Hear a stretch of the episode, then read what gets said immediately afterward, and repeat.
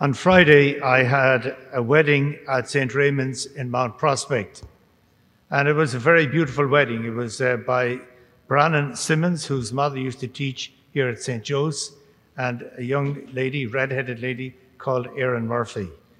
Very appropriate name and very appropriate look as well. Um, I uh, used one of the lines from my sermon today because I'd been reading about it, and I tried to explain it to them, but uh, I don't think I had much success. It wasn't a good line for a wedding, uh, but hopefully it might make more sense to you this morning. The reading that we just had listened to, the gospel in particular, has a very specific term. And the specific term of the gospel is origin mythology. It's a fancy word, origin mythology. So it's a literary form and a theological category. And it has to do with, with the events surrounding the birth of the child, or maybe a new child to the Emperor Caesar. There would have been this kind of origin mythology would have been created around that child. So it is about the events surrounding the birth of the child, and are foretold his future destiny. So they're speaking about the events that happened, like the Epiphany, and it's foretelling something that the child is going to encounter later in his life. And, and all of the, the infancy narratives really are works of origin mythology. So what it's talking about in particular today is about the future rejection and acceptance of the child Jesus, and this is foreshadowed at his birth. Other images come into play. The star represents heaven, represents God, and the child represents earth and represents humanity. So when these two align, uh, it is communicating that what is happening is in accord with God's will. We have something similar when Jesus is baptized in the River Jordan. The heavens open and a voice speaks, "This is my beloved Son." Heaven and earth are connected at these, in these very special moments, or we become aware of them in these special moments, that what is happening is, is aligned with God and is part of God's plans for us. So when all of this happens, we have Herod in the background and the religious leaders that he gathers around them. This is where we see the rejection. And it does not lead to celebration, but it leads to fear. The grown child will be a threat to their position and their power. And they will be rebuked and replaced. And their response to the birth of the Messiah is one of hypocrisy, secrecy, and evildoing. So what Herod tried to reject, what Herod rejected and tried to murder, we see a different response in the Magi, represented by these statues at the front of the altar. And they are the ones who represent all those who accept Jesus Christ and God's plan for humanity as well. So what Epiphany celebrates is the manifestation of the Messiah to the Gentiles. And the Gentiles are, are not, it's, it's not a narrow word. It's an all-encompassing word.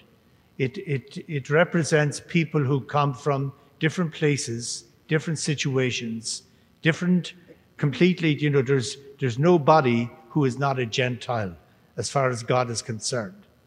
And that is where God wants to invite everybody into relationship with him. They get the message. These guys get the message. And we know that they get the message by the gifts that they offer. One of the gifts offered is, hum- is gold, and that re- represents humanity.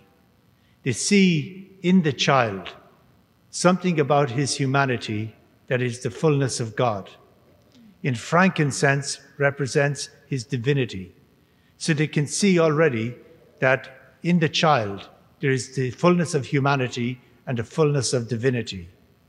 and also the myrrh, which represents the, rep the redemptive death of Jesus. So they see all of this in, in, in their understanding of, of what is happening. And that is why they're able to offer these gifts. So this is the line I used at the wedding, and it says, "Love must find an echo in the one who hears it if it is to be recognized." So I was given the example of a young man giving his girlfriend an engagement ring. So there is the giving of that engagement ring, but it must find an echo in the young lady that is receiving it. She must know of this love. She must know of the person giving. It is, it is one person giving themselves completely into the other person through the, through the symbol of a gift. And that is what is beautiful about the three wise men, the Magi. They recognize something in the child Jesus that is already active and part of their life. And that is an important point we must remember, that how God is active, and God was active in their life before they even met the child. And that is, God is always the God who won't let go. We can never go to God. It is only God who comes to us. And they are responding to a God who is revealing himself to them. And that is why they began the journey. And that is why they followed the star.